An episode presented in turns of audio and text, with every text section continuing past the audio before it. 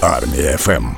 десята дванадцять зараз в Україні. Це Армія ФМ, радіо сильних, радіо вільних. Згадуємо, що саме двадцятого грудня, тобто у цей день, у тисяча дев'ятсот шостому році, було перекладено кобзар Тараса Шевченка на російську мову. І з такої нагоди спала на думку історія, що варто поговорити з компетентною людиною, яка може розказати взагалі, як росіяни намагалися маніпулювати та й викрадати досягнення української культури, спорту, винахідників і тощо, і не тільки українських. Тому з нами на зв'язок виходить пан Василь Кметь, це історик і директор Львівської муніципальної бібліотеки. Пане Василю, доброго ранку. Доброго ранку. Скажіть, будь ласка, чи існує бодай хоча б одна сфера, в якій росіяни не намагалися у нас щось вкрасти?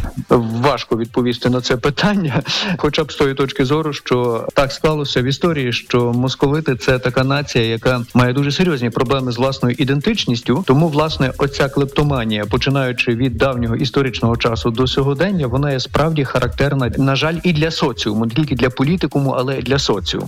Росія починаючи вважає від... себе єдиною ще спадкоємицею Київської Русі, так? Хоча називають її Древнє руським государством. Навіть... Давайте вже нарешті розставимо всі крапки над «і», чому це не так. Тому що вони навіть в Вікіпедії е, ну... написали, що немає Київської Русі, немає Русі, є Древнє руське государство, як вони пишуть. Так, і оце так зване Древнє руське государство, яке вони придумали, вони його підтягують аж до початку вісімнадцятого сторіччя. Тобто, мовляв, прийшов Петр Великий і з древньоруського створив якесь там недревньоруське. Тобто, насправді, це великий міф, тому що до певного часу, практично до тринадцятого сторіччя, Московія не мала навіть своєї окремої княжої династії, яка бере свої витоки від молодшої там лі- лінії Рюриковичів, і фактично засновником і спадкоємцем Москви є син Олександра Невського Даниїл, а фактично, коли мова йде про окрему якусь державну традицію, так скажімо, коли улус Золотої Орди вирішив проопонувати своєму господареві, то це не раніше як тисяча чотириста вісімдесятий рік. Насправді, до п'ятнадцятого сторіччя важко говорити про якусь окремішню історію, взагалі якесь поєднання, якісь спільні традиції, пов'язані з українським контекстом. Тобто, насправді, склалося якось так дивним чином, що як в давні часи, так в сьогодення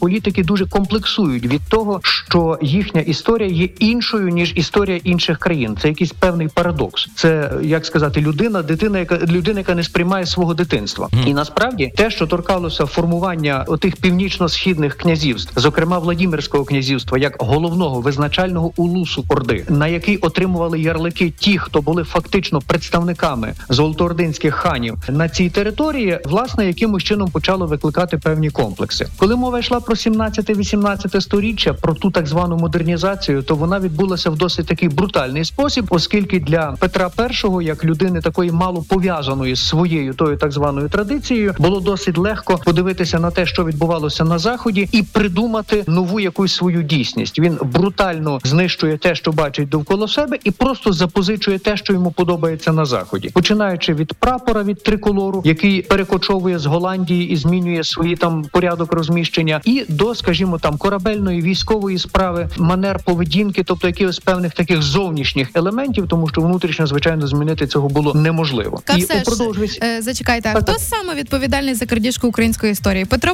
І чи Катерина ІІ? Хто більше? Тому що і одне, і друге, і перше, і друге намагалися. Обоє, обоє були причетні. Петро І робив це брутально і війною з старобрядцями, і руйнуванням, і, і зловживаннями, скажімо, козацькими силами при побудові своєї нової столиці, а в грудні тисяча сімсот вісімдесят третього року, до речі, бачите, сказав, це ж навіть ювілейчик нібито виходить, так? На початку грудня тисяча сімсот вісімдесят третього року Катерина ІІ скликала комісію для укладення нового історичного опису Російської імперії, коли уже абсолютно свідомо було створено нову модель історії, коли було дано доручення, і так звані російські історики просто зробили вибірку з літописів, підчищаючи чи знищуючи те, що не зовсім відповідало їхній ідеї, і створюючи оцей концепт нібито прямої спадкоємності від київської від, від часу Києва, давньої української держави, до отої Російської імперії. Ну, слухайте, вони ж навіть богатирів наших собі привласнили. Багато хто хибно вважає, що вони російські, але чому це от, от так от? Так склалося, що якщо Київ, якщо українські землі дуже швидко модернізувалися, змінювалися, розвивався в тому числі фольклор, то на тих північних болотистих ґрунтах зберігалося досить багато старих архаїчних легенд, переказів, переказів. І зверніть увагу, там збереглися якраз перекази не місцевих мешканців, не отих місцевих народів, а збереглися перекази, власне, які походили з цивілізаційного того простору, власне, з українських земель, які десь там передавалися з діда-прадіда. І в той час, коли вже навіть на українських землях в тих нових державних соціально-політичних умовах формувалися якісь нові традиції, то, скажімо, там оці архаїчні перекази, легенди, вони десь там збереглися, і, власне, тому оцей билинний так званий епос, він, власне, був пов'язаний і асоціювався переважно нібито з північно-східним простором. Хоча там абсолютно нічого немає їхнього. Це все київська традиція, це все київські передання і якраз відображення тої найдавнішої української історії. Пане Василю, дуже важливе питання, ми його анонсували, спеціально зараз будемо вас підбивати як історика, дати на нього відповідь. Чий Микола Гоголь? Російський чи український? Яким його варто вважати?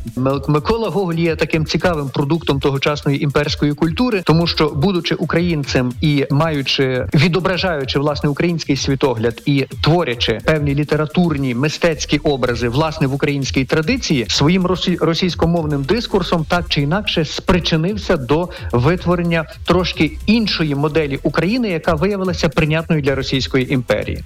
Гоголь вияв, був, виявився вигідним, і його дуже добре царська система змогла використати для формування отого топосу, такого, знаєте, зручного, хорошого, прийнятного для імперії хохла. Такого, який собі там їсть вареники, який собі там е, ходить в національних строях, який там собі на, постійно на підпитку, бігає там до гарної солохи. І насправді отакий образ маленької е, хатки і такого, скажімо, персонажа, як це не парадоксально, в імперському дискурсі бере початок від Гоголя. Чи прагнув це Гоголь робити свідомо? Навряд.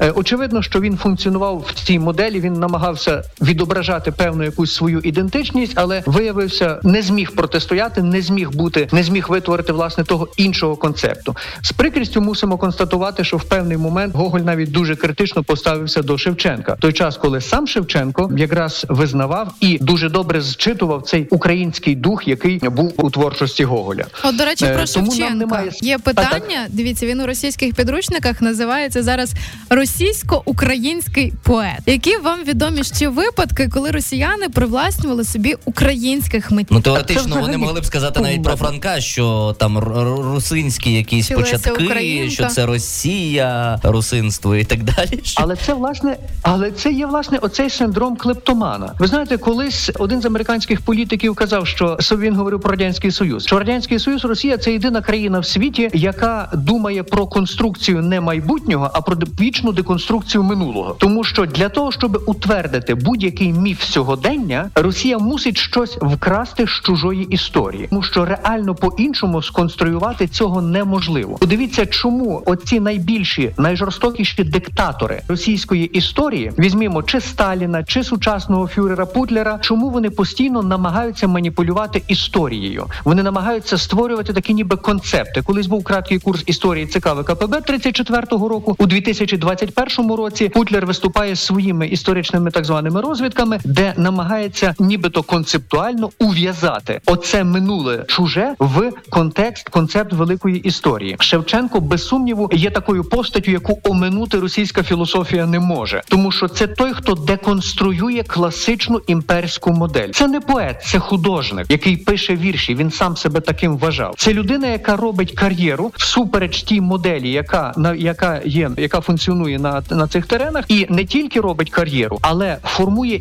інший дискурс, який лякає і який руйнує, який спричиняє деконструкцію цієї імперської моделі. Тому, скажімо, для них є отих два шляхи. Чи властиво один? Фактично визнати те, що український простір є самостійним, який не вписується в ту модель, який деконструює, який не може співіснувати з тою московською моделлю, або просто придумати якийсь надуманий образ і все, що було довкола, обізвати руським міром, який якоюсь там мірою нібито є причетний до того контексту. Пане Те Василю, саме торкається Василю, багатьох інших сюжетів. Про інші сюжети хотілося да, наздогнати вже на останок нашої розмови, що саме росіяни нахабно вкрали ще й у інших народів, тому що є тут ще багато згадати, що вам спадає на думку першим, другим, третім і п'ятим. Починаючи від символіки і завершуючи сучасними технологіями, на яких розвивається вся російська економіка. Давайте будемо відвертими. Найбільша гордість, про яку в Збройних силах Російської Федерації йде мова, так мовити, автомат Калашнікова, mm-hmm. з чим гримнули на весь світ, фактично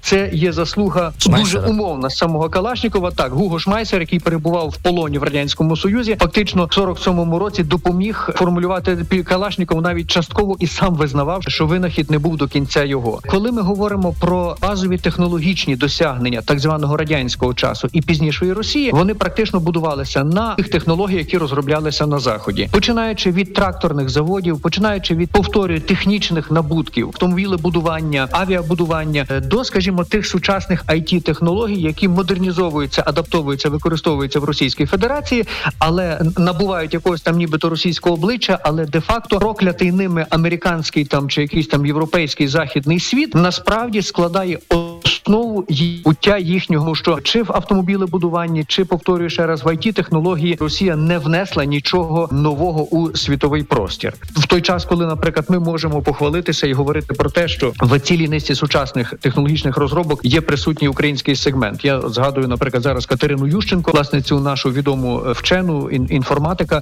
яка ще у шістдесятих-сімдесятих роках спричинилася до розробки і мови комп'ютерного програмування, і фактично сучасні ноутбуки, сучасна кластерна система передання інформації будується на її розробку. В Сполучених Штатах вшановують саме її. От нещодавно в рамках декомунізації з'явилися перші вулиці і перші знаки, символи для вшанування цієї видатної українки. Пане Василю, це дуже, дуже інформативно. Напевно, могли б так годину з вами, ба навіть більше, розмовляти, тому що тема от початку і краю, Дякую. початок має, краю немає, оскільки дійсно про всі злочини росіян у плані крадіжок, різноманітних винаходів, культури, історії, спорту. Це астрономії. Можна довго так про це говорити. Дякуємо вам за дуже інформативні коментарі. Дякую, наостанок, скажіть, що зі зв'язком у Львові коїться з Київстаром? Є деякі перебої. Сьогодні зранку чомусь, власне, Київстар ускладнені надання послуг, ну не знаємо. Зараз очікуємо його налагодження. Сподіваюся, що... Зараз ми розкажемо що на Армії еф ем за десять хвилин, що там дійсно коїться. А з нами на зв'язку був Василь Кметь, історик і директор Львівської муніципальної бібліотеки.